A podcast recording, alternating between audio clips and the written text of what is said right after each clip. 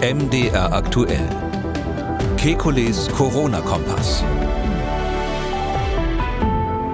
Dienstag, 7. Februar 2023. Die Corona-Lage in Deutschland hat sich entspannt. Das ist nun auch schwarz auf weiß beim Robert-Koch-Institut nachzulesen. Das RKI stuft das Corona-Risiko hierzulande nur noch als moderat ein.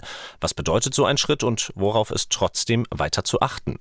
Ein anderes offizielles Entspannungszeichen, das Ende der Maskenpflicht in Bus und Bahn, das seit letzter Woche wirklich überall im Land gekommen ist. Pünktlich dazu hat eine Studie für Wirbel gesorgt. Die Kernaussage, es gebe keinen Beweis, dass das Masketragen in der breiten Bevölkerung überhaupt etwas gegen die Verbreitung des Virus gebracht hätte. Wir wollen uns heute noch einmal intensiver mit dieser Studie auseinandersetzen, mit ihren Methoden und mit den Schlussfolgerungen, die Sie und andere Fachleute aus ihr ziehen.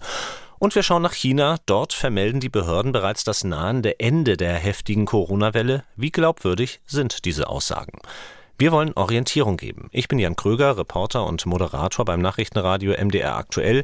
Jeden Dienstag haben wir einen Blick auf die aktuellen Entwicklungen rund ums Coronavirus und wir beantworten Ihre Fragen. Das tun wir mit dem Virologen und Epidemiologen Professor Alexander Kekulé. Hallo, Herr Kekulé. Hallo, Herr Kröger. Herr Kekulé, fangen wir an mit einer Mitteilung des Robert Koch Instituts. Das Zitat geht so. Die derzeitige Gefährdung durch Covid-19 für die Gesundheit der Bevölkerung in Deutschland wird insgesamt als moderat eingeschätzt. Moderat ist das Schlüsselwort. Vorher wurde diese Gefährdung als hoch eingeschätzt. Ja, was bedeutet so ein Schritt, wenn das Robert Koch Institut da ein Adjektiv ändert? Das kann ich natürlich schwer kommentieren. Die haben sich da irgendwann mal im Lauf dieser Pandemie ähm, verschiedene Gefährdungsstufen für die Gesamtbevölkerung überlegt. Das fand ich einen guten Schritt, mal, dass man so grundsätzlich eine Vorstellung hat. Ähm, aber ähm, in, in diesem Fall zu, zum jetzigen Zeitpunkt hm, ist es natürlich erklärungsbedürftig, weil ähm, die zunehmende Immunität der Bevölkerung um, durch Impfung, durch durchgemachte Infektionen gibt es ja schon lange. Ähm, die Varianten sind auch um, irgendwie jetzt Omikron geblieben. Und die Welle ist ja jetzt nicht plötzlich abgeflaut, sondern auch schon ziemlich lange auf niedrigem Niveau.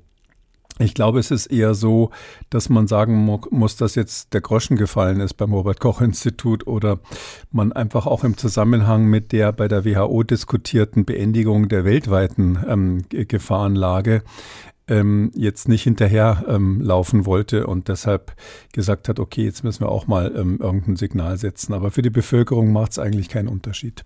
Hm, Sie haben die WHO schon angesprochen. Auf die weltweite Situation kommen wir gleich noch zu sprechen. Bleiben wir noch mal ein bisschen in Deutschland und äh, bei den Wochenberichten, die das Robert Koch Institut natürlich weiter herausgeben wird, trotz moderatem Risiko.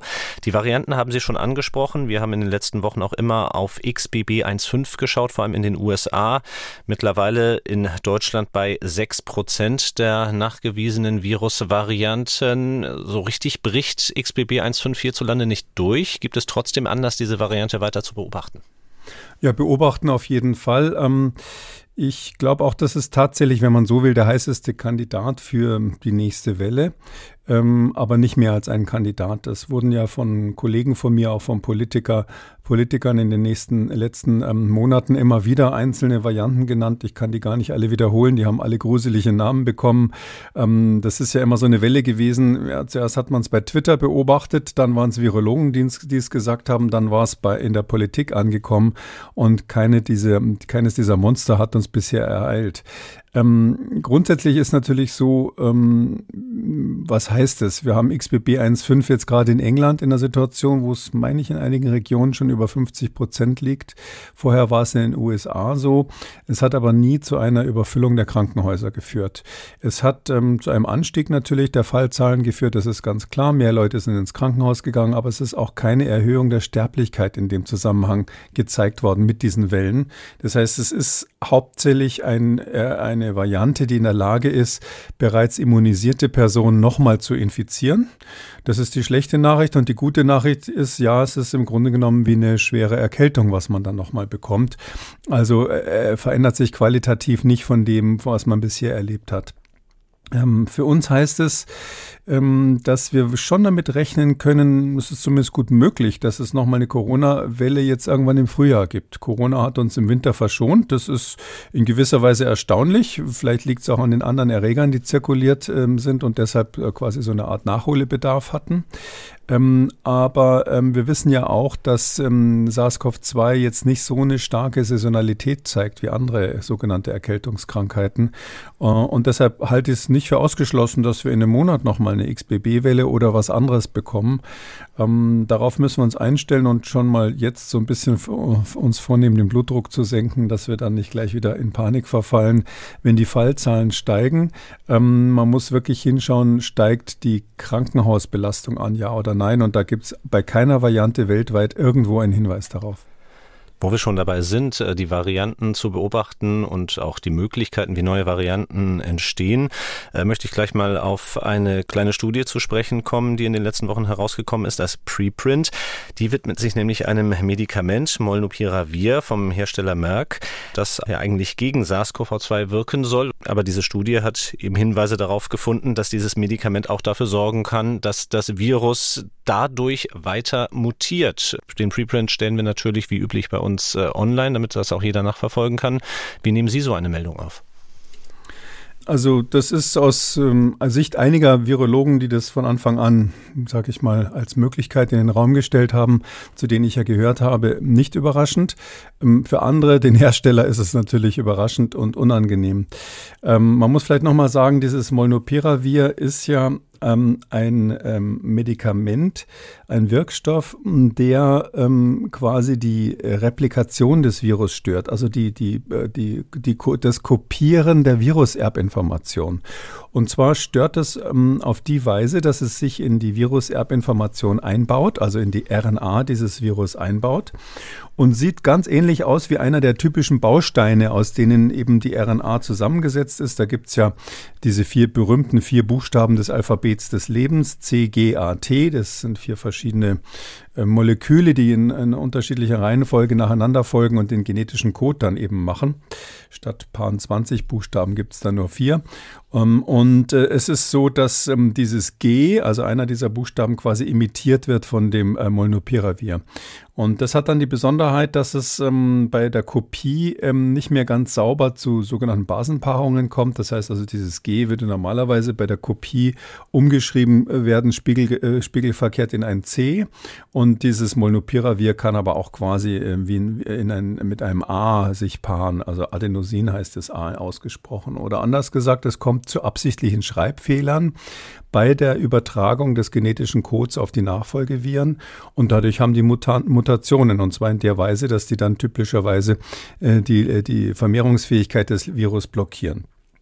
Das funktioniert ja auch, aber ganz klar kann sich jeder überlegen, wenn man das jetzt gerade gehört hat, ähm, so eine Substanz ähm, kann erstens dazu führen, dass natürlich ähm, Embryos zum Beispiel geschädigt werden, wenn schwangere Frauen das nehmen. Ist ja ganz klar, der gleiche Mechanismus, der äh, kann ja auch bewirken, dass es zu ähm, Fruchtschädigungen kommt könnte auch rein theoretisch dazu führen, dass Krebserkrankungen entstehen durch die Mutationen. Das ist noch nicht nachgewiesen. Also die Teratogenität, wie wir sagen, also die Fruchtschädigung im Tierversuch ist klar nachgewiesen, darum dürfen es Schwangere auch nicht nehmen. Ähm, um, und es ist natürlich auch eine ganz naheliegende Möglichkeit, dass das Virus dadurch selektiv mutiert und bei diesen Mutationen eben Eigenschaften äh, erwirbt, dass es zum Beispiel sich schneller anpasst an irgendwelche ähm, immunisierten Personen oder eben, ähm, dass es sich äh, zumindest anpasst an diesen Wirkstoff und dadurch der Wirkstoff nicht mehr funktioniert. Da gab es in Amerika den Bill Hazelton, William Hazelton, ein sehr bekannter Wissenschaftler dort aus Boston der in dessen Labor ich früher mal um ein Haar angefangen hätte zu arbeiten. Darum äh, weiß ich das. Der hat also von Anfang an, äh, so wie ich in Europa gesagt, das ist eben wahnsinnig gefährlich und man muss aufpassen, dass man das nicht den falschen Leuten gibt. Ähm, ich glaube, die Europäer haben es hier klüger gemacht, speziell die Deutschen als die Amerikaner. Bei uns ist es ja in der EU gar nicht zugelassen worden, das Molnupiravir. Es gibt nur so eine Notfallempfehlung, das im äußersten Notfall zu machen. Wir haben in Deutschland auch keine nationale Zulassung gemacht, im Gegensatz zu anderen Ländern, in den USA, Japan und so ist es ja zugelassen. Und es ist so, ähm, dass auch bei uns die Empfehlung ist, das wirklich nur als Reservemedikament zu verwenden, wenn es eine Kontraindikation ähm, gibt gegen Paxlovid. Das ist ja die Alternative. Und dadurch gehe ich davon aus, dass, ähm, ja, das wurde am Anfang natürlich auch in großem Stil bestellt, aber das wurde nicht in großem Stil eingesetzt, sodass das jetzt für uns eigentlich eher eine akademische Information ist, weil wir in Deutschland klug genug waren, das nicht im großen Stil einzusetzen. Mhm. Als akademische Diskussion äh, möchte es auch gerne der Hersteller abtun, wenn ich das Pressestatement von Merck richtig deute. Es gibt keine Hinweise darauf, dass ein antivirales Mittel zur Entstehung zirkulierender Varianten beigetragen hat betone den Gegensatz. Die Studie hat ja oder das Preprint will ja zeigen, dass äh, das Mittel dazu beitragen kann. Nicht, dass es eben schon passiert ist. Ähm, für uns als Laien natürlich die Frage, wie realistisch ist es denn, dass so etwas passiert ist? Naja, aus meiner Sicht ähm, stimme ich Ihnen da nicht ganz zu. Also die Studie hat schon ziemlich eindeutig gezeigt, dass es passiert ist. Mhm. Die Studie hat ja verglichen Regionen, in denen ähm, Molnupiravir eingesetzt wurde und solche, in denen es nicht eingesetzt wurde. Es gibt ja Länder, die das benutzen und andere, die benutzen es nicht. Und dort, wo man das verwendet hat, da ist es erstens so, dass die Häufigkeit der Mutanten hundertmal höher ist als in anderen Regionen, wo es nicht verwendet wurde. Und zweitens ist es so, dass sie gezeigt haben, dass es sich auch weiter verbreitet. Also dass diese Mutanten nicht nur nachgewiesen wurden bei den Personen, die es genommen haben, das Medikament, sondern dass es auch im Umfeld, ähm, in der weiteren Umgebung war. Sodass also aus meiner äh, Sicht diese, diese Studie, die jetzt ähm, natürlich nur eine Beobachtungsstudie ist, die hat eben gezeigt, ähm, dass das korreliert. Jetzt könnte man natürlich sagen, wenn man jetzt der Hersteller ist, klar, der macht fünf Milliarden Umsatz damit im Jahr. Das ist weniger als Paxlovid. Nochmal so zum Vergleich. Paxlovid macht fast 20 Milliarden Umsatz. Aber trotzdem, der Hersteller sagt natürlich, wieso, das ist ja noch gar nicht bewiesen, könnte ja auch einen ganz anderen Grund haben. Ja, das ist ja immer das Interessante, werden wir nachher auch drüber sprechen, wann ist in der Wissenschaft was bewiesen und wann nicht. Und hier haben wir eben die Situation, wenn einer sagt, nö, glaube ich nicht. Ihr habt da zwar deutliche Hinweise, aber hm, könnte auch sozusagen irgendwie ein Eichhörnchen gewesen sein, das diesen Effekt gemacht hat, das ihr noch nicht kennt. Ähm, dann muss man rein wissenschaftlich sagen, okay, so ein Beweis zu führen ist natürlich schwer. Aber ich habe es ja gerade gesagt, was die mhm. Daten sind. Das reicht für mich aus, um zu sagen, der Bill Hazelton, um den nochmal zu zitieren, der hat gesagt, we are courting disaster. Das heißt, wir hofieren quasi das Desaster, auf Deutsch würde man sagen, eine Katastrophe provozieren. Ähm, wir, wir gehen da ein Risiko ein, ohne dass es irgendeinen Benefit hat, irgendeinen Vorteil, weil äh, es wirkt ja auch klinisch als, als Medikament viel schlechter als das Pack oder deutlich schlechter als das Paxlovid. Ähm, und es gibt ganz wenige Indikationen, wo man das überhaupt bräuchte. Und man setzt ja solche Medikamente speziell bei Menschen ein, die immunsupprimiert sind, Immunprobleme mit dem Immunsystem haben. Da wissen wir, dass das Virus sowieso eher dazu neigt, zu mutieren und länger sich zu vermehren. Deshalb sage ich jetzt mal, man sollte schon das zur Kenntnis nehmen und die wenigen Kliniker, die das benutzen, das sind ja meistens Intensivstationen, die sich mit sowas auskennen, die sollten das berücksichtigen und sagen, jawohl, wir stellen die Indikation jetzt noch strenger, wenn jetzt wirklich äh, Paxlovid kontraindiziert ist und absolut nicht geht, dann muss man halt überlegen, ob man das Ersatzmittel nimmt oder ob man es vielleicht insbesondere bei immungeschwächten Personen dann anders versucht. Soweit also dieser Seitenblick heute gewissermaßen wie eine Corona-Variante eben auch entstehen kann. Noch ein kleiner Seitenblick schon äh, voraus auf nächsten Donnerstag, wenn wir uns dann wieder hören zu Kekules Gesundheitskompass. Dann äh, geht es um eine Krankheit, die hier in Deutschland zumindest bei der breiten Bevölkerung doch auch öfter unter dem Radar läuft, nämlich Tuberkulose. Aber ein Ausbruch aktuell in Chemnitz zeigt, dass Tuberkulose eben auch hierzulande immer noch ein Thema ist, ganz zu schweigen von der weltweiten Situation, wo Hunderttausende Menschen daran immer noch jährlich sterben. Das wird unser großes Thema sein am Donnerstag dann in Kekules Gesundheitskompass.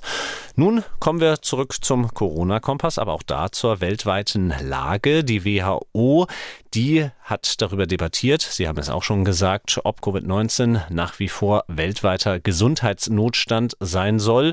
Und die Weltgesundheitsorganisation kommt zu dem Schluss, sie kann da noch nichts revidieren. Corona bleibt Gesundheitsnotstand. Mit welcher Begründung? Naja, die sagen eigentlich ziemlich klar, das ist ja so ein Komitee, ähm, mhm. das hat am 27. Januar getagt und die haben ziemlich klar gesagt, wegen China können wir jetzt nicht entwarnen. Mhm. Die, also so klar, wie man das bei so einem Komitee sagt, das ist ja immer hochpolitisch, diese ganzen Situationen. Man darf nicht vergessen, die Weltgesundheitsorganisation wird ja bezahlt von den Mitgliedstaaten und hat in dem Sinn überhaupt keine Autorität. Ähm, und wenn die sich sozusagen die Geldquellen verprellen, ist das immer schlecht und auch den politischen Einfluss verprellen. Darum sind die vorsichtig, aber alle wissen, es ist wegen gegen China.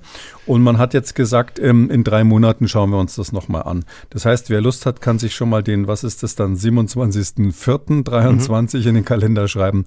Da wird äh, um, um diesen Tag herum mit, wird mit hoher Wahrscheinlichkeit der internationale Gesundheitsnotfall dann abgeblasen. Das ist ja auch mehr ein politisches Signal. Also dieser internationale Gesundheitsnotfall heißt eben, dass bestimmte Hilfen ähm, gestartet werden können, um den Ländern finanziell zu helfen. Es gibt ja auch ähm, einen extra Fonds ähm, des, äh, vom, von, von der Weltbank, der, der Unterstützung leistet. Heißt, dass bestimmte Maßnahmen äh, bei den Grenzkontrollen empfehlen, empfohlen werden und diese Dinge, sodass man eigentlich jetzt schon sagen könnte, wir brauchen diesen Notfall nicht mehr. Dieser Notfall heißt ja PHEIC, also Public Health Emergency of International Concern. Ein Notfall, der auch internationale Auswirkungen hat. Da denkt man an sowas wie einen Ebola-Ausbruch, der dann die Nachbarländer oder eben international die Menschen auch gefährdet. Eine Pandemie, die dann quasi alle Länder sowieso fast gleichmäßig betrifft, da ist die Frage, ob man dieses spezielle Instrument dafür braucht. Das ist ja auch nur hoffentlich nur alle 30 Jahre, dass so eine Pandemie kommt, zumindest statistisch. Und dieses ähm, PHIC-Instrument ist eher so für den Day-to-Day-Business, wenn halt mal wieder ein neues Virus ist und man braucht internationale Zusammenarbeit. Ähm, und deshalb ist es ein politisches Signal, das möchte die WHO mit Blick auf China jetzt noch nicht setzen. Aber ich glaube, man kann sagen, hm, es gibt ja immer einen Unterschied, was das RKI so gerade mal für eine Einstufung macht, was irgendwelche Virologen sagen, wann, wann sie die Pandemie für beendet oder für begonnen erklären wollen oder was die WHO sagt. Äh, für den normalen Bürger ist es einfach so, dieser, diese, diese Notsituation, diese, diese, dieser nationale Notfall aus deutscher Sicht ist seit dem Ende der Infektionswelle 2021, äh, Entschuldigung, 2022 vorbei. Also wir haben eigentlich seit letztem Frühjahr ähm, keine Notfallsituation mehr. Das ist klar, dass man das immer erst hinterher wirklich bestätigen kann. Ich war da ja auch immer vorsichtig, ähm, aber es sieht jetzt so aus, nachdem die Winterwelle auch noch ausgefallen ist, als wäre die Sache eigentlich schon länger vorbei. Wir können es nur jetzt erst unterschreiben. Nun sagen Sie ja schon, die WHO konzentriert sich bei ihrer Beurteilung jetzt vor allem auf die Situation in der Volksrepublik China.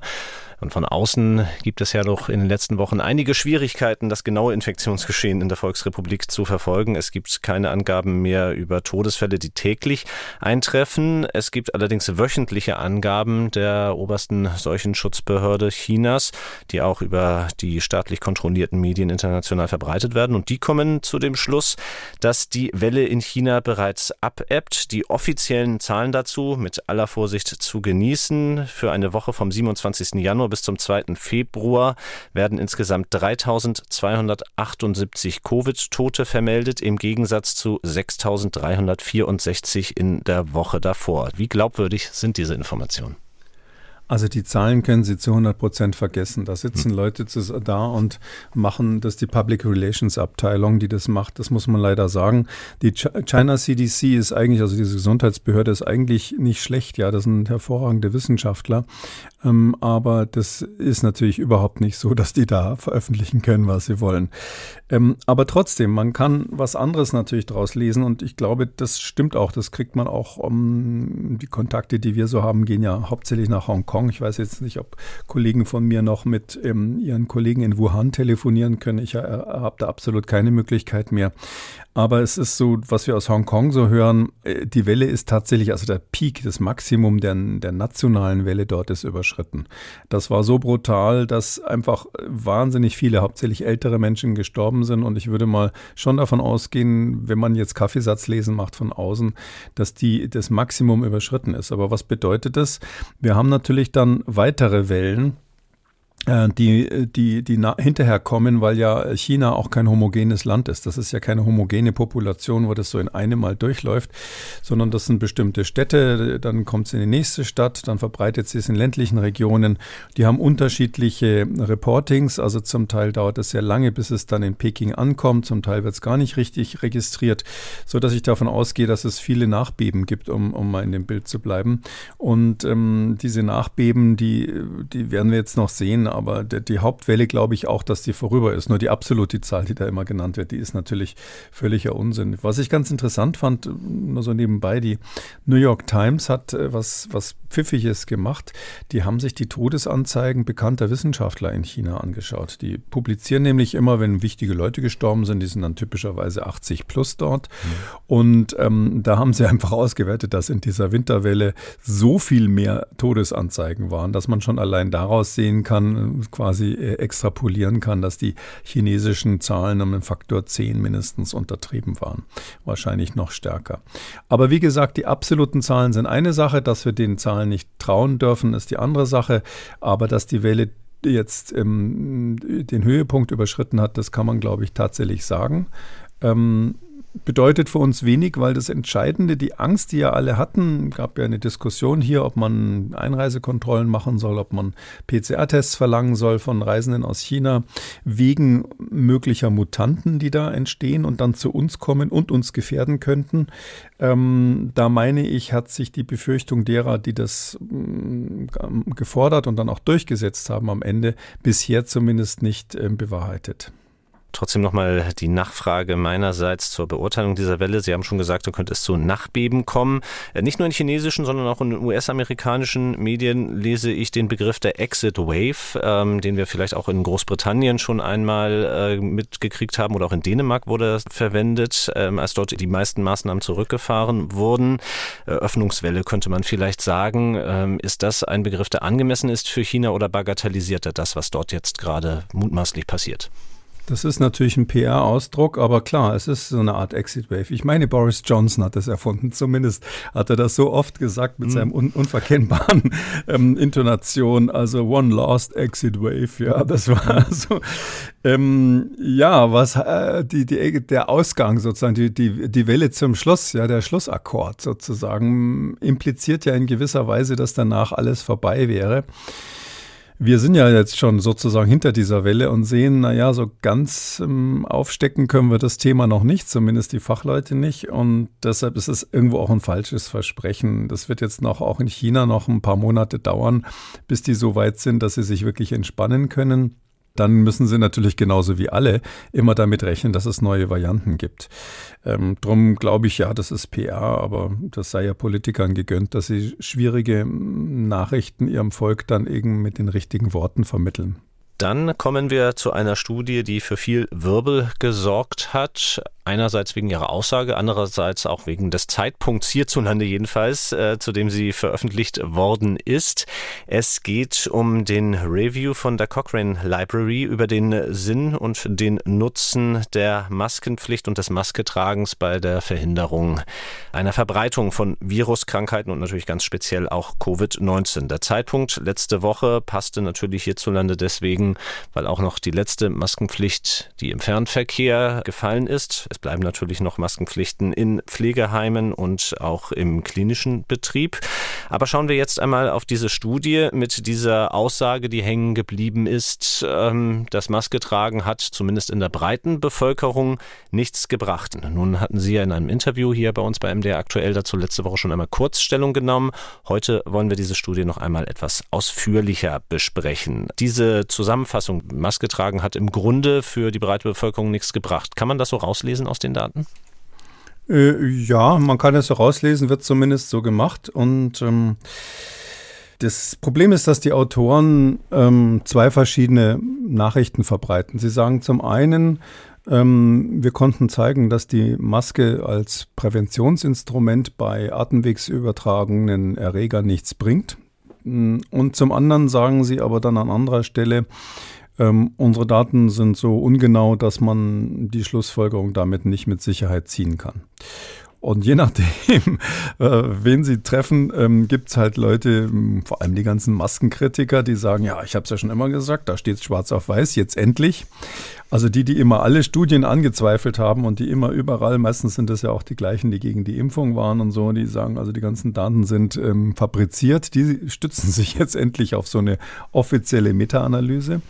Und dann gibt es die anderen, die sagen, ja, Moment, wenn man das genau liest, äh, sind die Autoren eigentlich gar, gar, gar nicht solche Hasardeure, sondern sie sagen ja selber, dass die Daten nicht ausreichen, um eine vernünftige Aussage zu machen. Und das macht diese Studie so gefährlich. Ähm, ich bin ziemlich unglücklich darüber, dass die in dieser Weise als Cochrane-Studie veröffentlicht wurde.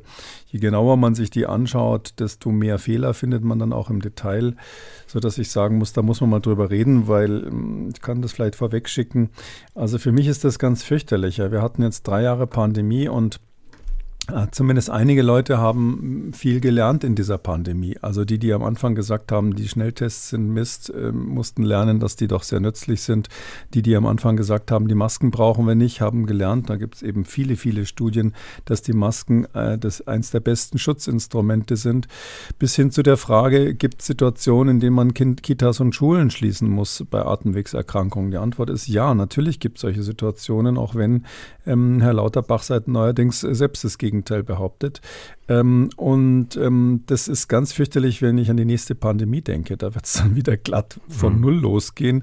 Nur mit dem Unterschied, dass die Menschen natürlich jeder so seine, seine Lehre aus Corona gezogen haben will, sodass es viel schwieriger sein wird, die richtigen Maßnahmen der Bevölkerung dann auch zu erklären. Und welche Reaktion das hervorgerufen hat, ich kann nur ein paar Beispiele raussuchen, auch äh, von äh, renommierten Wissenschaftlern, die jetzt im Zuge dieser Pandemie auch viel zu hören gewesen sind. Da ist zum einen Jonas Schmidt-Schanasit, als Virologe, der sich auf Twitter geäußert hat. Dieser Cochrane Review könnte auch erklären, warum eine Maskenpflicht in der Allgemeinbevölkerung keine relevanten Effekte gezeigt hat. Bitte nicht damit verwechseln, dass Masken natürlich für den Einzelnen in bestimmten Situationen eine sehr gute Wirksamkeit haben können. Äh, und auch Fachkollege Hendrik Streeck hat sich im Interview mit Welt TV geäußert. Eine Maskenpflicht wie im ÖPNV zum Beispiel, dafür gibt es keine Belege, dass sie wirklich auch einen Einfluss auf das Infektionsgeschehen hat. Also das ist nicht nur äh, das, äh, was wir verallgemeinernd gerne als Maskenkritiker bezeichnet haben, sondern das ist eben auch die Fachwelt. Wie reagieren Sie jetzt als ja, weiterer Kollege darauf?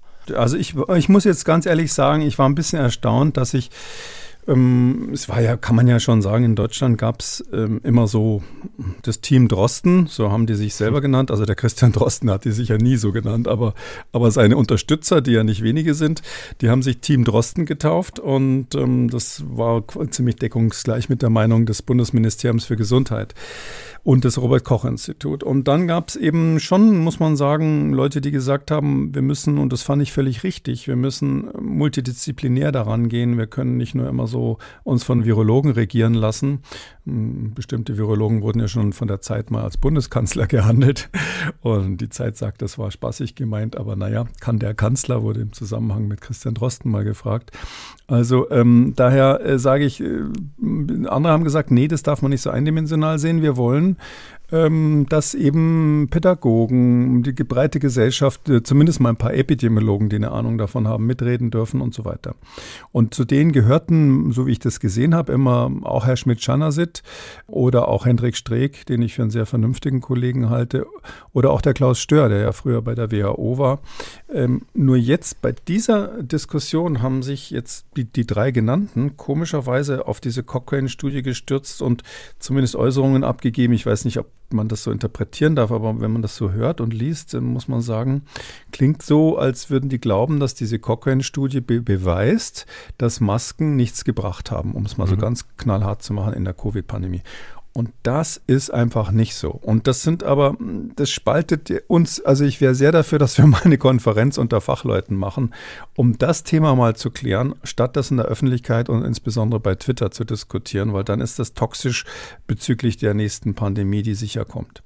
Und äh, um das vielleicht noch zu verdeutlichen, ähm, ja, wie viel Politik da in dieser Studie drinsteht, äh, möchte ich auch gerne nochmal den Autoren Tom Jefferson zu Wort kommen lassen. Der hat sich auch in einem äh, Interview geäußert und unter anderem kritisiert. Ähm, es gab ja bereits eine Vorabversion dieser Studie im Jahr 2020 und da hat er jetzt die Cochrane Library dafür kritisiert, unter anderem in diesem Interview, äh, dass diese Studie mit ihren Ergebnissen, maskenkritischen Ergebnissen, sage ich jetzt mal, für sieben Monate zurück zurückgehalten wurde, während andere Arbeiten, die zu sehr positiven Schlüssen für eine Wirkung der Maskenpflicht kamen, in der Zwischenzeit veröffentlicht wurden. Ähm, ich nehme an, auch Sie haben gelesen, was er dort gesagt hat. Ähm, wie beurteilen Sie das als Wissenschaftler?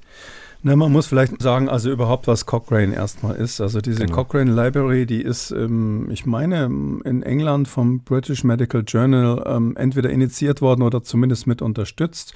Ähm, auch in Dänemark sehr stark. Und ähm, die versuchen für medizinische Fragestellungen, insbesondere für Therapien, ähm, eine evidenzbasierte Grundlage zu schaffen.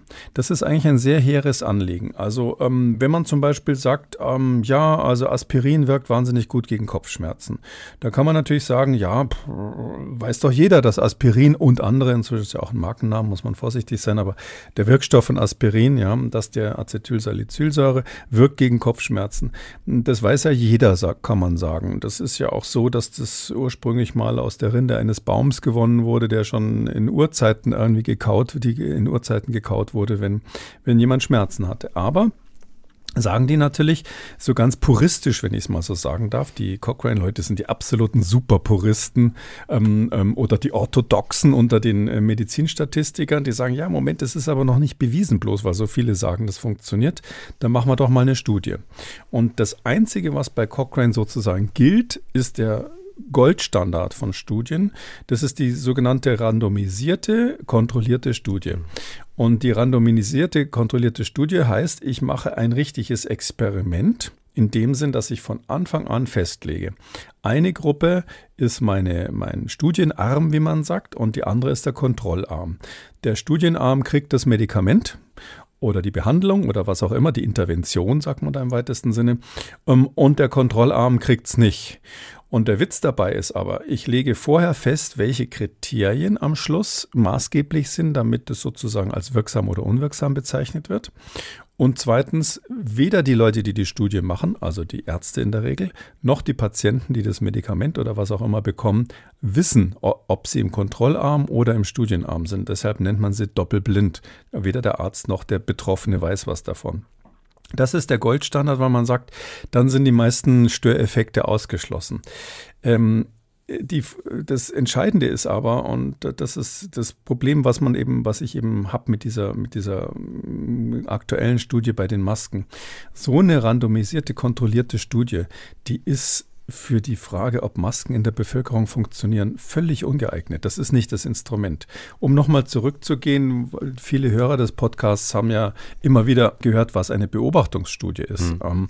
wir haben in der ganzen Pandemie praktisch nur nicht den Luxus gehabt, dass wir so ein Experiment von A bis Z planen können, sondern dass wir die Daten, die sind einfach da und dann versucht man aus den tatsächlich vorhandenen Daten irgendwie Schlussfolgerungen zu ziehen. Man schaut zum Beispiel, wie häufig sind bestimmte Nebenwirkungen. Ja, jetzt ganz aktuell wird wieder geguckt, ist die Nebenwirkung Guillain-Barré-Syndrom so ein bestimmtes neurologisches Problem, was bei Impfungen manchmal auftritt? Ist es zum Beispiel ähm, häufiger bei den äh, Vektorvakzinen wie von AstraZeneca und äh, von Janssen, Janssen oder ist es häufiger bei den RNA-Impfstoffen? Hat sich zum Beispiel gezeigt, dass das nur bei den Vektorimpfstoffen deutlich häufiger ist als der Durchschnitt in der Bevölkerung jetzt gerade. Ähm, und das sind aber Beobachtungsstudien. Das heißt also, da hat man nicht von vornherein gesagt, okay, ihr seid, ihr seid diese Gruppe, ihr seid jene Gruppe und so weiter. Warum? Weil man das ja im laufenden Prozess macht. Man kann ja auch in manchen Situationen das gar nicht bestimmen, dass die Hälfte die Therapie oder die Intervention kriegen und die andere nicht. Und jetzt ist halt mh, mm, der Tom Jefferson, der ist einer von den beiden, der andere ist John Conley, ist eigentlich der mhm. erste Autor aus Kanada. So, und der ähm, sagt also jetzt ähm, ganz streng, was nicht in einer kontrollierten Studie gemacht ist, glaube ich nicht. Kann man machen, kann man sich so hinsetzen. Dann dürfte er aber äh, drei Viertel dessen, was bei uns in Apotheken verkauft wird, überhaupt nicht mehr glauben, dass das funktioniert. Wahrscheinlich vier Fünftel aller Therapien, die in der Medizin angewendet wird, weil das nämlich alles nie in kontrollierten Studien be belegt wurde. Und in dieser ganzen Pandemie nichts, ähm, außer den Zulassungsstudien, da braucht man sowas, nichts ist mit kontrollierten Studien gemacht worden. Und der sagt halt, nö, ich nehme nur kontrollierte Studien und alles andere interessiert mich nicht. Und diese ganzen Beobachtungsstudien, die die sozusagen der Kern der ganzen Diskussion waren, wenn es darum ging, ob Nebenwirkungen häufiger sind oder nicht und so weiter, die wischt er vom Tisch. Da gibt es Hunderte, die zeigen, dass die Masken wirken. Der sagt, nö, ich schaue nur die kontrollierten Studien an und dann hat er halt nur noch eine Handvoll Studien und über die müssen wir im Detail sprechen. Hm, das genau werden wir jetzt einmal tun und dann eben auch äh, auf die Ergebnisse zu sprechen kommen, die diese Studie daraus zieht. Fangen wir genau an der Stelle an, wie Sie es gerade eben gesagt haben. Welche Studien sind denn sozusagen bei dieser Auswahl übrig geblieben? Ja, also die haben insgesamt, ähm, das ist ja ein längeres, das läuft schon länger, das lief lange schon mhm. vor Corona, wurde wieder immer wieder abgedatet. Da ging es halt um die Frage, bringen Masken was gegen Influenza hauptsächlich? Und da war schon klar, der Jefferson hat schon immer gesagt, das bringt nichts und viele andere haben gesagt, doch, das, deine, deine, das darf man nicht so streng sehen. Da gibt es doch einzelne Beispiele, wo es was gebracht hat. Und ähm, er hat das fortgesetzt am Anfang der Corona-Welle und da hat er sich eben jetzt gerade nochmal zurecht beschwert, dass er sagt, meine Arbeit ist da lange nicht, sage ich mal, publiziert worden, die Version 1 mhm. und jetzt hat er die Version 2. Er hat äh, die Leute, die das unterstützen, schreiben immer, es wurden 78 Studien ausgewertet. Das stimmt nicht. Es waren 78 Studien, aber nur 18 davon gingen überhaupt um Masken. Also wir reden jetzt nur um das Teil, äh, Teilaspekt Masken. Er hat auch Händewaschen und ähnliches berücksichtigt. Und 18 Studien waren zu Masken und Achtung, davon waren nur zwei während der Covid-Pandemie. 16 der 18 Studien betreffen überhaupt nicht Corona, sondern die Influenza. Es sind verschiedene Studien zu Influenza und anderen Atemwegserregern gewesen.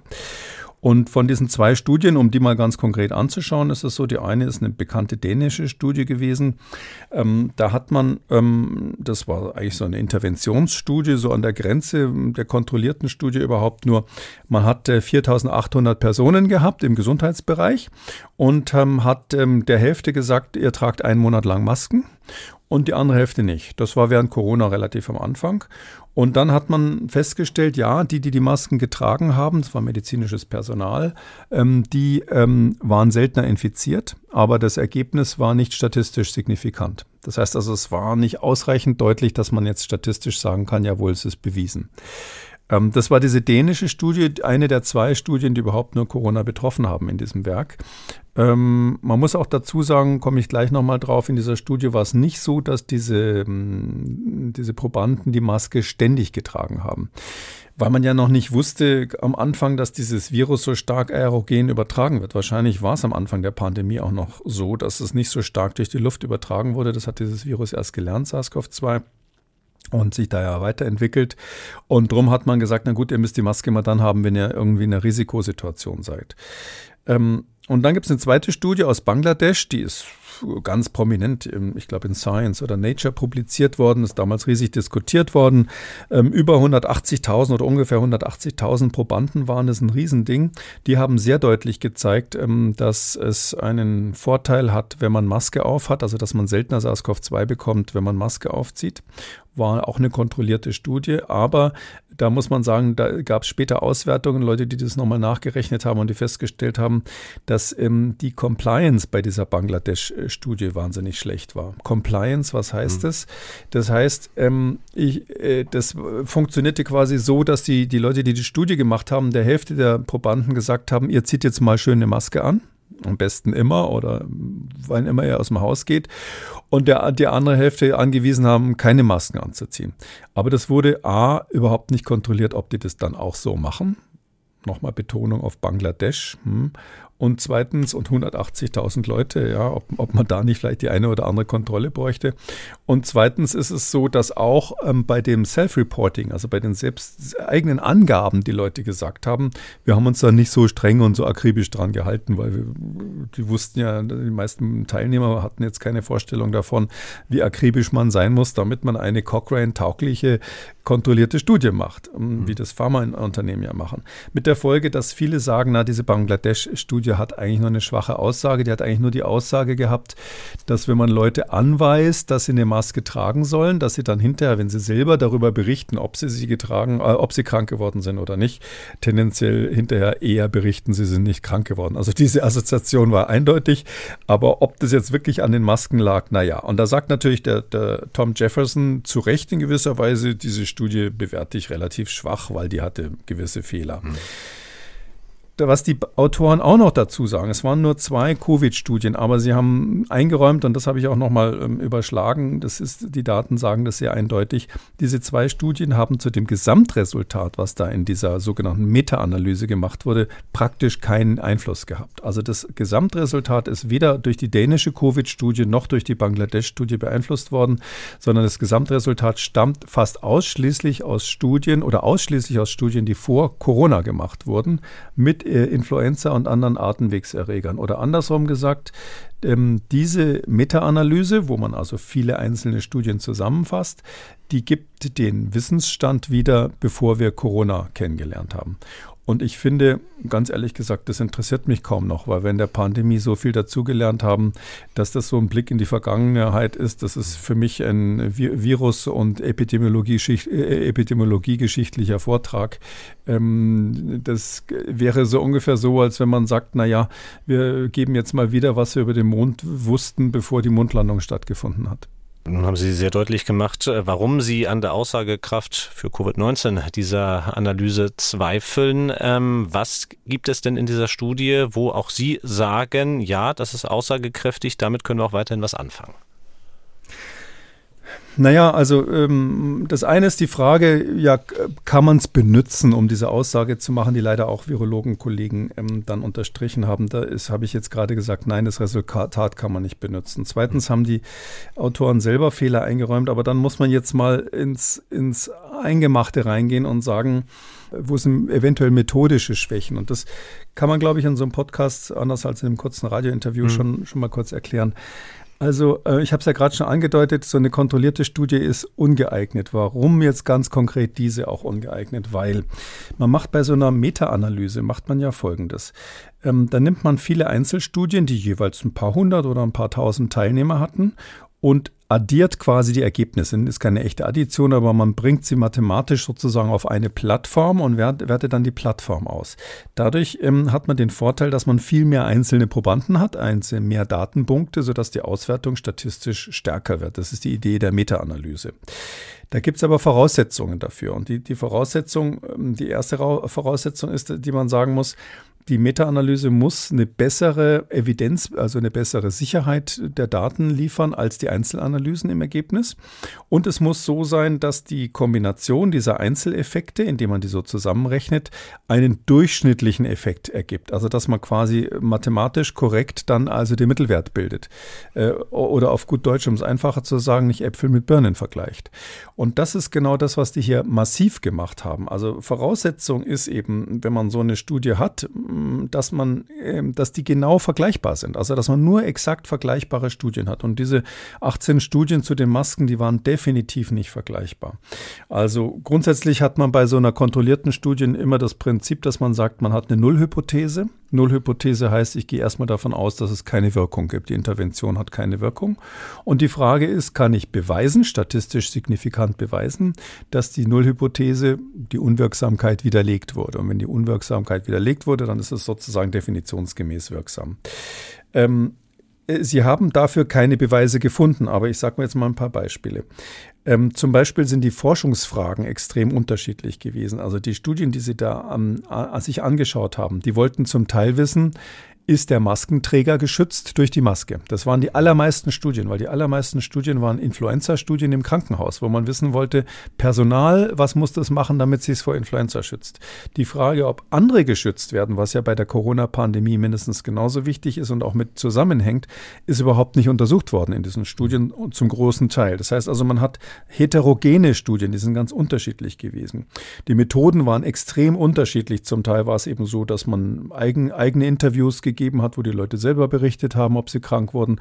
Zum Teil waren es Labortests und so weiter. Also es war ganz unterschiedlich. Zum Teil wurde, und das ist ein Hauptproblem bei diesen ganzen Studien gewesen, eigentlich bei allen Studien, die da ausgewertet wurden, den Probanden gesagt, bitte zieht mal die Masken an. Ich hatte schon gesagt, eine weitere Heterogenität war, dass ein Teil der Studien die Masken nur zeitweise quasi angeordnet hat, wenn ich so sagen darf. Das heißt, Personal sollte es nur anziehen, wenn sie glauben, dass sie eine besondere Gefährdung haben, Influenza zu bekommen.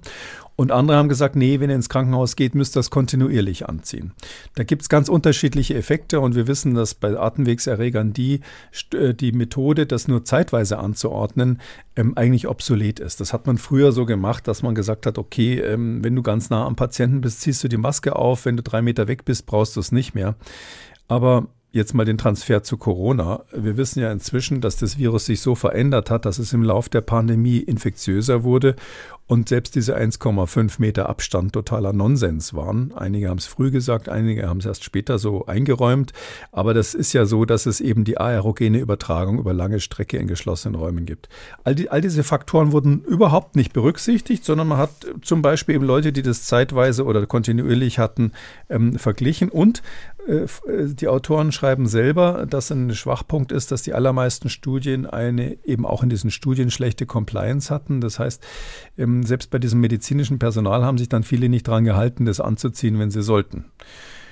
Wenn Sie das mal alleine schon zusammennehmen, dann würde sich ein Fehler, der in einer Studie, die viele Teilnehmer hatte, einfach so durchsetzen, dass die anderen, wenn sie vielleicht ein gutes Ergebnis hatten, da waren ja viele dabei, die gezeigt haben, es gibt einen Effekt, aber die wurden quasi totgeschlagen von den großen Studien, die eben schlechter gemacht waren oder wo die Compliance schlechter war, gar nicht mal schlechter gemacht, so dass man das, äh, so dass man sagen kann, man hat es hier verwässert letztlich das Ergebnis. Ähm, das ist so ähnlich, als wenn Sie diese Verwässerung, ich sag mal, Sie haben ähm, einen Effekt, dass Sie jetzt feststellen wollen, ob, ähm, ob ein Regenschirm, äh, ob es gut ist, einen Regenschirm mitzunehmen, wenn Sie spazieren gehen, um nicht nass zu werden. Wenn Sie das nur im Frühjahr und im Herbst bei uns machen, dann ähm, kriegen Sie wahrscheinlich einen relativ deutlichen Effekt, weil die Wahrscheinlichkeit, dass es regnet, ist da relativ hoch. Wenn Sie dann aber da Studien dazu nehmen, ähm, in der Meta-Analyse, die in Nordafrika gemacht wurden, wo es ja, sage ich mal, so gut wie nie regnet, dann kriegen Sie dort äh, Ergebnisse, die sagen, nö, macht eigentlich keinen Unterschied, ob ich einen Schirm dabei hatte oder nicht. Und wenn Sie das dann in einen Topf werfen, einen Mittelwert bilden, dann haben Sie das Ergebnis verwässert. In dem Sinn, dass dann am Schluss Herr Jefferson sagen würde, ich habe gezeigt, es gibt keinen Unterschied, ob Sie einen Regenschirm mitnehmen oder, oder nicht würde wahrscheinlich kein Mitteleuropäer unterschreiben, dass er bei Herbstwetter, wenn es irgendwie so wolkig ist, den Regenschirm zu Hause lassen soll, weil Herr Jefferson sagt, der Regenschirm wirkt nicht. Aber daran merken Sie, wo solche, wo solche Meta-Analysen hinführen. Ähm, um noch eins draufzusetzen, der Infektionsdruck spielt eine Riesenrolle, also die Inzidenz. Das war in dem Beispiel von gerade eben schon mit drinnen. Wenn ein Ereignis sehr häufig ist, dann sehen Sie einen deutlicheren Effekt natürlich. Und äh, hier waren eben viele, die allermeisten Influenza-Studien sind komplett außerhalb sogar der Influenza-Saison, ähm, haben die stattgefunden. Also äh, gar nicht mal während die Influenza-Welle war. Oder irgendwelche Infektionskrankheiten außerhalb der Welle, wo jeder krank ist, zu messen, ist natürlich kein Vergleich zu der Situation bei Corona, wo wir ja quasi in jeder U-Bahn jemanden, in jeder Straßenbahn jemanden sitzen hatten. Nächstes Beispiel, ähm, die Immunität ist ja eine ganz andere. Bei Influenza haben wir die Situation, dass es jedes Jahr einen anderen, bisschen anderen Typ gibt. Menschen haben eine gewisse Teilimmunität. Hier bei Corona war es so, am Anfang gab es Null-Immunität und im Laufe der Zeit hat die Immunität zugenommen und zugleich die Infektios Infektiosität des Virus zugenommen. So dass man sagen kann, vielleicht war ganz am Schluss von Omikron oder jetzt wäre vielleicht die Situation, wo man sagen könnte, man kann vielleicht Influenza-Studien mit, mit äh, Corona-Studien vergleichen. Und ich würde sogar mutmaßen, auch wenn das natürlich total unwissenschaftlich ist, dass wenn man jetzt die, die Wirkung der Masken vergleichen würde mit dem Anfang der Pandemie, dass der Effekt zum Beispiel Maskentragen zum Schutz vor Hospitalisierung schwächer wäre, als wenn man das in den ersten Monaten gemacht hätte, weil eben die Immunität eine andere war und das Virus jetzt infektiöser ist. Also auch mit Maske es noch zu einer Ansteckung kommt kommen kann. Und da sehen Sie, ähm, da gibt es so viele Dynamiken, verschiedene Zeit, verschiedene Viren, verschiedene Variationen der Immunität und der Kontagiosität, bis hin zu der Variation des Know-hows der betroffenen Bevölkerung.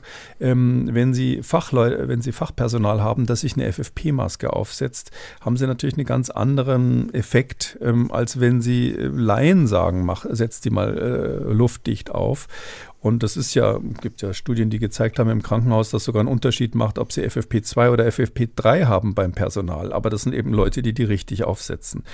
Und ähm, vielleicht noch ein letztes. Ähm, es ist so, dass die aerogene Infektion und die Tröpfcheninfektion in einen Topf geworfen wurden und auch noch die Schmierinfektion. Es ging also bei diesen Influenza-Studien darum, wird einer überhaupt krank oder nicht. Jetzt wissen wir, dass bei der Influenza die Schmierinfektion eine erhebliche Rolle spielt. Man sagt, bis zu 50 Prozent der Infektionen sind bei Influenza auch Schmier Schmierinfektionen, also über die Hände zum Beispiel, ähm, was ja bei SARS-CoV-2 sich im Laufe der Zeit herausgestellt hat, nur ein ganz kleiner Teil ist. Am Anfang dachten wir, das wäre so ähnlich, klar, aber ähm, inzwischen wissen wir, dass sehr wichtig sind die aerogenen Übertragungen.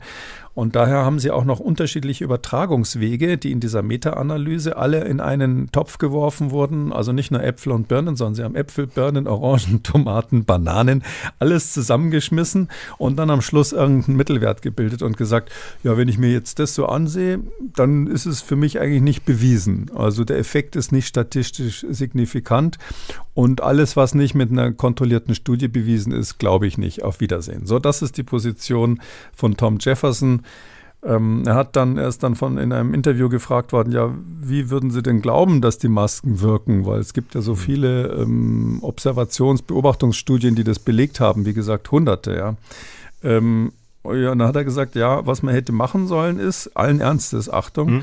man hätte in Vereinigten Königreich oder in Italien die Hälfte der Bevölkerung zum Maskentragen verordnen sollen und die andere Hälfte nicht. Und dann am Schluss eine Auswertung, wo es häufiger ist, dann würde er es glauben. Das sagt, glaube ich, alles. Mhm. Das ist halt ein Theoretiker. Ja.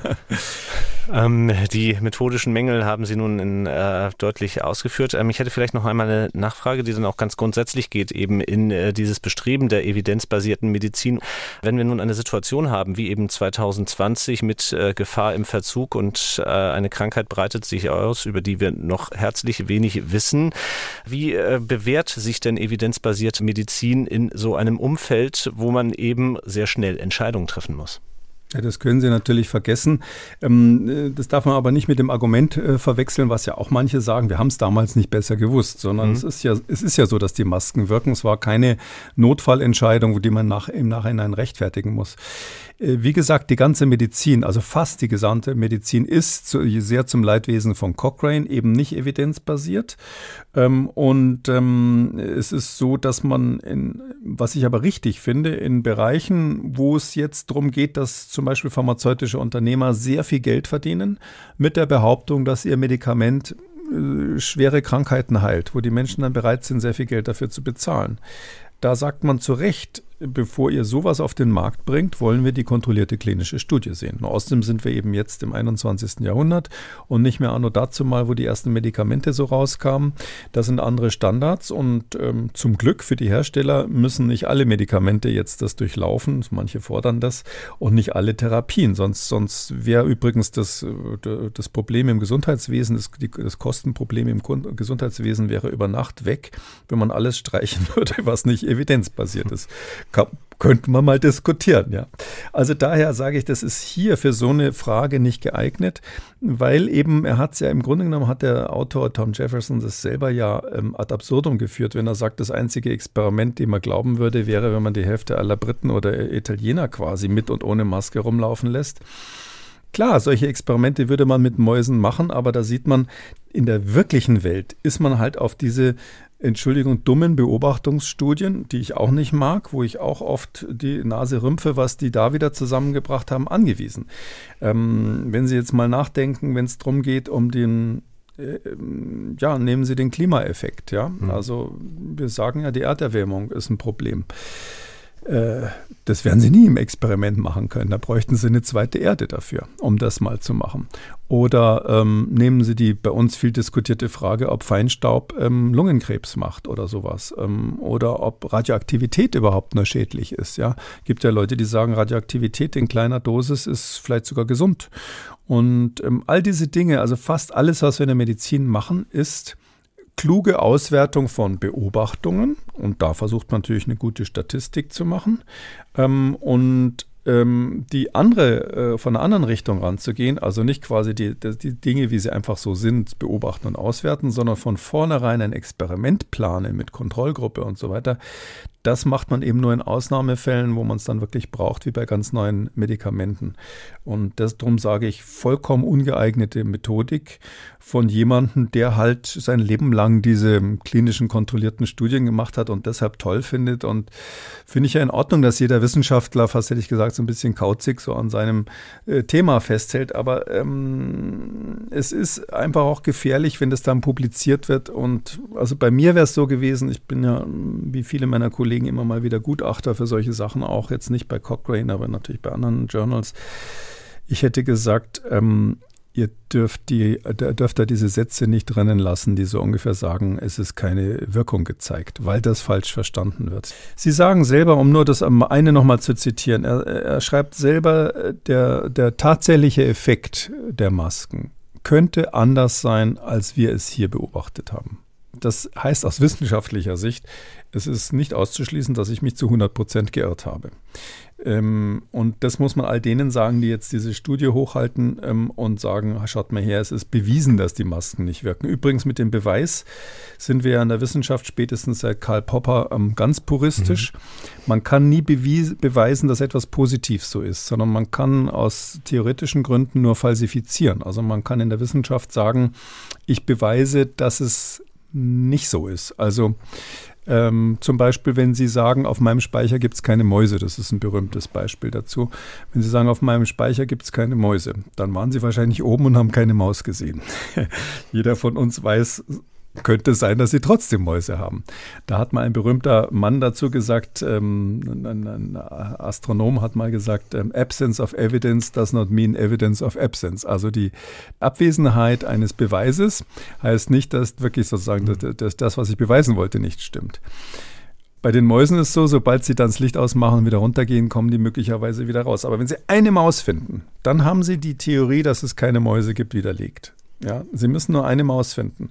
Und solange, und was der hier gemacht hat, ist, sagt, ich sehe keine Mäuse, Licht aus, auf Wiedersehen, ähm, die Masken wirken nicht. Deshalb, ähm, das ist, klingt so lustig, aber ich mache mich äh, eigentlich nicht, nicht lustig drüber, sondern das ist einfach diese Disziplin dieser Leute, die nur an diese Studien glauben. Und die sind auch ganz wichtig, wenn es darum geht, Pharmafirmen auf die Finger zu klopfen.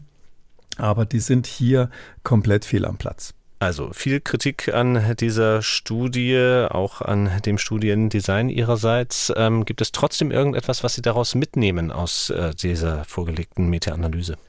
An einer Stelle hat er recht. Ähm, mhm. Und haben die Autoren recht und das haben die auch in Interviews gesagt, der Jefferson zumindest. Der sagt, wenn ihr hier als Staaten, also er ist ein Maskengegner von Anfang an gewesen, gibt auch Äußerungen von ihm, die ein bisschen polemisch klingen, aber es ist so, wenn er sagt zu Recht, wenn ihr als Staaten drei Jahre lang den Leuten Masken vorschreibt, dann seid ihr verdammt nochmal, das ist jetzt von mir, also sagt das nicht, dann seid ihr aber verdammt nochmal dazu verpflichtet, zumindest Begleitforschung zu machen, wo ihr dann beweist, und zwar so gut es halt geht, dann beweist, das ist immer eine, eine Beobachtungsstudie dann auch, dass es wirkt. Also, dass man das nicht gemacht hat, richtig, systematisch, gerade in Deutschland am wenigsten. Wir haben in diesem Podcast fast nur ausländische Studien besprochen, dass man diese Jahre der Pandemie nicht genutzt hat. Und da gibt es ja mehrere Beispiele. Die Interventionen, die wir ähm, gemacht haben, um die äh, Seuche einzudämmen, zu evaluieren, wo man diese geniale Chance hat, einmal im Leben, das ist wirklich sträflich und das wird sich in dem Moment rächen, wenn eben die nächste Pandemie kommt. Äh, weil dann haben wir eben immer noch keine harten Daten und ähm, als, die, als, als Covid losging, ähm, war ich ja wahrscheinlich, also einer der ersten, vielleicht, ich kenne jetzt keinen anderen Fachmann in Deutschland, sogenannten Fachmann, ist immer schwer zu sagen, wer das ist, aber der gesagt hat, jawohl, wir brauchen unbedingt diese Masken. Ähm, am, das war am Anfang schwierig. Da hat dann Tony Fauci, der berühmte Immunologe in Amerika, gesagt, die Masken bringen nichts am Anfang. Da hat CDC das gesagt, da hat äh, WHO das gesagt. Natürlich ist Robert Koch und so dann immer nachgeplappert, was die international so sagen. Das war komplett falsch. Ist auch später gezeigt worden, dass es falsch war. Aber die, diese, diese, diese, diese Fehler, die am Anfang gemacht wurden, auch dass man so spät reagiert hat überhaupt auf den Ausbruch und ähnliches, das lag ja daran, dass es Wissenschaftler gab, die die bisherigen Daten angezweifelt haben. Da gab es dann eben Regierungsberater, nicht nur in Deutschland, die dann gesagt haben, ja, das und das und das, äh, was weiß ich, der Kekulé empfiehlt es, aber ich sehe das ganz anders.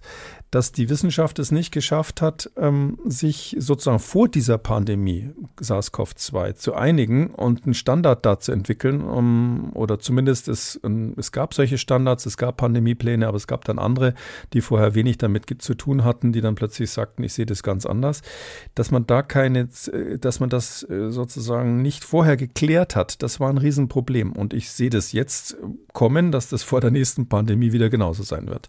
Da wird es Leute geben, die sagen, schaut mal her, wir haben doch damals bei Covid das und das gelernt. Und dann wird es Leute sagen, die sagen, nö, glaube ich nicht, wir machen es ganz anders. Die Diskussion wird in die Öffentlichkeit getragen und dann sind wir so klug als wie zuvor. Kommen wir zum Abschluss unserer heutigen Folge noch zur Hörerpost. Fangen wir an mit dieser Mail, die befasst sich auch mit dem Thema Masken, an einem anderen Gesichtspunkt allerdings. Jüngst hieß es immer wieder, dass Millionen von Masken, wohl besonders FFP2-Masken betreffend, vernichtet werden müssen, da deren Verfallsdatum überschritten sei oder dies demnächst erreicht würde.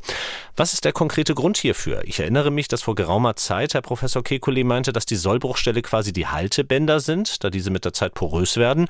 Nun las ich aber, dass mit längerer Lagerzeit die elektrostatische Aufladung der Materialschichten abnehmen würde, sodass die Maske ihre filtrierende Wirkung verlöre. Lässt sich die Vernichtung mit vernünftigen Argumenten dagegen stoppen oder sollten im Sinne der Sicherheit wirklich abgelaufene Masken entsorgt werden? Ha, also ich, ich finde nicht, dass man die entsorgen sollte. Das sind ja wohl Millionen, die da verbrannt werden. Also ich finde das wirklich schade drum. Also es ist so, ja, freut mich, dass es tatsächlich Hörer gibt, die noch die ersten Folgen gehört haben. Äh, das habe ich damals so gesagt und das stimmt auch so. Also es ist so, diese Gummibänder, das sind bei den, die, die gibt es ja gar nicht mehr bei den Billigmasken jetzt. Aber damals war das so, hm, diese, diese teureren Masken, die haben so rote Gummibänder dran. Ähm, die kennt man von, von Herrn Lauterbach, der hatte die regelmäßig an. Ähm, und da habe ich tatsächlich den Firma, äh, den Vertreter, das kann man ja sagen, das war die Firma 3M, das ist so der Hersteller von den schicksten Masken, also die auch Herr Lauterbach immer spazieren getragen hat. Äh, da, die haben auch die, die machen diese Masken, die man im Krankenhaus benutzt. Da kostet halt das Stück dann 4 Euro oder sowas vor der Pandemie. Dann danach stiegen die Preise. Und ähm, da habe ich den Vertreter damals gefragt und das ist tatsächlich so, diese Gummibänder sind das Problem, weil die reißen dann irgendwann. Und wer solche Masken kennt, der weiß, dass das tatsächlich so ist, wenn die alt sind, hat man häufiger mal den Effekt, dass man sich die aufsetzt und dann macht es ratschen und hat das mhm. Band in der Hand. Kann man übrigens wieder antackern, aber naja. Ähm, es ist so, ähm, dieses mit dem Dielektrikum da drinnen, ähm, äh, nein, das ist nicht das Hauptproblem. Es ist grundsätzlich so, diese Masken haben quasi ähm, zwei Effekte, warum die überhaupt so kleine Partikel abfiltern können. Lohnt sich ja, das vielleicht nochmal zu erklären. Ähm, natürlich ist die Porengröße von den Löchern quasi von so einem, von so einem Filter in, der, in diesen, in diesen FFP-Masken deutlich größer als der Umfang, Durchmesser eines Virus. Das ist klar, sonst könnte man da nicht durchatmen. Aber es ist so, dass erstens die Viren nicht frei rumfliegen, sondern die hängen immer an Flüssigkeitspartikeln oder sind zusammengeklumpt zu kleinen Proteinknödeln oder hängen an irgendwelchen Staubpartikeln dran, sodass also die Partikel, um die es da geht, tatsächlich auch von der Luft gut verwirbelt werden. Das würde bei einzelnen Viren schon Probleme machen, weil die Trefferquote der Luftmoleküle dann schon nicht mehr so hoch ist. Das heißt, die werden verwirbelt. Und bei diesem Verwirbeln passiert Folgendes. Es kommt zu ähm, ähm, nicht laminaren Strömungen. Also die Strömung in dieser Maske ist, kann man sich vorstellen, das ist ja, als wenn ein wahnsinniger Wind durch irgendein Steingewölbe durchbläst. Also da geht es nach links und nach rechts und dadurch, durch diese gestörte Strömung, werden die Partikel an die Wand gestoßen und werden dann quasi hingeschubst äh, und dort bleiben sie hängen. Aufgrund verschiedener Oberflächenkräfte gibt es Adhäsionskräfte und eben unter anderem ähm, diese elektrostatische Aufladung. Diese elektrostatische Aufladung, das kann man sich so vorstellen, ähm, es gibt ja Elektrostatik, wo Elektronen verschoben sind und es gibt Magnetismus, das kennt ja jeder, so ein Dauermagnet. Und bei der Elektrostatik ist es so, ähm, gibt in der Elektronik so Bauteile wie Kondensatoren, da trennt man Elektronen von der einen Scheibe auf die andere und wenn man da den Strom ausschaltet, ist es aber so, dass die sich wieder vermischen. Und es gibt aber so ähnlich wie es Dauermagneten im Magnetismus gibt, gibt es auch äh, Materialien, die die Eigenschaft haben, dass die Elektronen getrennt bleiben, sodass sie quasi dauerhaft depolarisiert sind. Sowas nennt man technisch gesehen ein Elektret. Vielleicht wissen Leute, dass es Elektret-Mikrofone zum Beispiel gibt, so ganz kleine Mikrofone, die haben sowas als elektrischen Baustein drin. Und diese Elektrette, die sind aus Polypropylenfasern typischerweise, die sind in der Maske drin und sind quasi die äh, Kunststoffe, die die Eigenschaft haben, eben dauerpolarisiert zu sein. Das ist aber eine Eigenschaft des Kunststoffs selber. Also das ist nicht so, dass der nach drei Jahren irgendwie aufgibt ähm, oder der Magnet oder diese, dieser Dipol quasi schwach wird, sondern das Problem ist, wenn Feuchtigkeit reinkommt, dann äh, vermischt sich quasi die Ladung und dann ist die Ladungstrennung nicht mehr sauber. Das heißt, es ist ein Problem, wenn man die Maske zu lange trägt, wenn sie feucht wird, wenn man sie wieder trocknen lässt und natürlich, wenn man sie wäscht und so weiter. In dem Zusammenhang gilt es, sodass man sagen muss, eine sauber gelagerte, trocken gelagerte ähm, FFP-Maske ähm, die äh, nie benutzt wurde, die ist natürlich, äh, auch wenn längst das Haltbarkeitsdatum überschritten wurde, tausendmal besser, als wenn man eine Maske sechs Stunden lang am Stück getragen hat, wo die Hersteller ja reinschreiben, ich glaube zwei bis drei Stunden, dann soll man sie wegwerfen. Das heißt also, die gleiche Regierung, die die Leute jetzt angewiesen hat, entgegen den ähm, Anweisungen der Hersteller, die Masken zu Hause zu waschen, wieder zu verwenden und so weiter. Wer, wer, wer, wer benutzt denn alle zwei Stunden eine neue Maske? Die gleiche Regierung äh, verbrennt jetzt die Masken, weil das Haltbarkeitsdatum abgelaufen ist. Da sehe ich einen gewissen Widerspruch. Ich wäre dafür gewesen, dass man die verschenkt an Leute, die es halt nicht professionell brauchen. Mhm. Im professionellen Bereich, klar, wenn sie als Krankenhaus abgelaufene Masken ihren Arbeitge Arbeitnehmern in die Hand drücken, das geht nicht. Da ist der Arbeitsschutz vor in Deutschland. Ja. Also ich hätte die verschenkt und gesagt, okay, ähm, wir übernehmen keine Garantie, aber dass sie verbrannt werden, finde ich, ist eine sehr deutsche Maßnahme. Und dann hat uns noch die Frage von Martina Martini erreicht, und zwar per Telefon. Ich habe eine Frage zu Bluttransfusionen, die ich regelmäßig bekomme. Kann man, wenn man Bluttransfusionen bekommt, auch wenn man nicht geimpft ist und kein Corona hatte, was bei mir der Fall ist, ähm, Corona über das Blut bekommen. Also sprich die Viren oder die Spike-Protein in das Blut in den Körper einge eingeschleust bekommen? Da gibt es zwei Antworten drauf. Die eine ist, ähm, es hat meines Wissens noch nie einen Fall gegeben, wo jemand durch eine Bluttransfusion Corona bekommen hat. Das ist ja schon mal eine gute Nachricht, weil, ähm, hey, es gab ja nun ziemlich viele Corona-Infizierte weltweit. Aber muss man natürlich auch feststellen, dass es an der Transfusion lag und so. Und die schlechte Nachricht ist, der Virologe sagt im Prinzip ja. Im Prinzip kann man natürlich schon. Ähm, wenn Sie jemand erwischen, der gerade in der akuten Phase ist, dann hat der einen kurzen Zeitpunkt, wo er, wie wir sagen, virämisch ist. Das heißt also, das Virus ist kurz im Blut nachweisbar und vorhanden. Und wenn Sie gerade in dem Moment, wo der virämisch ist, typischerweise geht es dem dann auch nicht so gut, ähm, wenn der an dem Tag zum Blutspenden geht, weil er das Geld braucht und jung ist oder sonst was, dann ähm, haben Sie das Virus im Blut und dann können sie sich natürlich theoretisch anstecken, weil das tatsächlich bei den äh, Transfusionen, bei den Bluttransfusionen nicht überprüft wird, also nicht regelmäßig überprüft wird. Wird man jetzt sagen, wieso überprüfen die das nicht? Hepatitis wird doch auch getestet und AIDS und so weiter. Äh, der Grund ist der bisher gewesen, dass das Paul-Ehrlich-Institut, was dafür zuständig ist, gesagt hat, und das war ja eine gewisse Logik, die Leute, die jetzt virämisch sind und richtig krank sind, die könnten rein theoretisch, auch wenn es nie vorgekommen ist, könnten die natürlich das Virus übertragen. Aber dieses Minimalrisiko wird dadurch noch weiter reduziert, dass die ja in Isolierung sind. Weil jemand, der ähm, Corona hat, muss ja isoliert werden. Und jetzt, Achtung, merkt natürlich jeder, das war einmal. Man müsste also schon überlegen, oder das Paul-Ehrlich-Institut müsste darüber nachdenken, ob die Argumentation von Anno dazu mal mit der Aufhebung der Isolationspflicht noch gilt, weil da könnte natürlich tatsächlich jemand, obwohl er sich nicht so gut geht, zum, fühlt, zum Blutspenden gehen. Äh, alles jetzt sehr konstruiert. Ich würde mal sagen, das Risiko ist sehr, sehr klein, aber weil ja in der Argumentation des Paul-Ehrlich-Instituts ganz offiziell, sowas gibt es schwarz auf weiß, drinnen steht, ähm, wegen der Isolationspflicht ist damit nicht zu rechnen. Muss man natürlich sagen, schreibt eure Argumentation mal neu, die Isolationspflicht gibt es nicht mehr. Damit sind wir am Ende der 340. Ausgabe von Kekules Corona-Kompass. Vielen Dank, Herr Kekule, für heute. Die nächste Folge erscheint am kommenden Dienstag, aber am Donnerstag hören wir uns wieder zu Kekules Gesundheitskompass. Bis dahin. Tschüss. Gerne, bis dann, Herr Kröger. Ciao. Und wenn Sie eine Frage haben, dann schreiben Sie uns. Die Adresse lautet mdraktuell-podcast.mdr.de oder rufen Sie uns an, kostenlos unter 0800 322 00.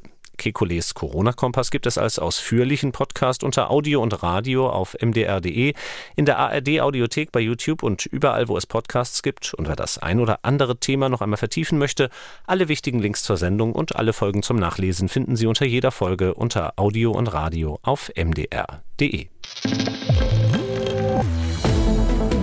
MDR aktuell. Kekules Corona-Kompass.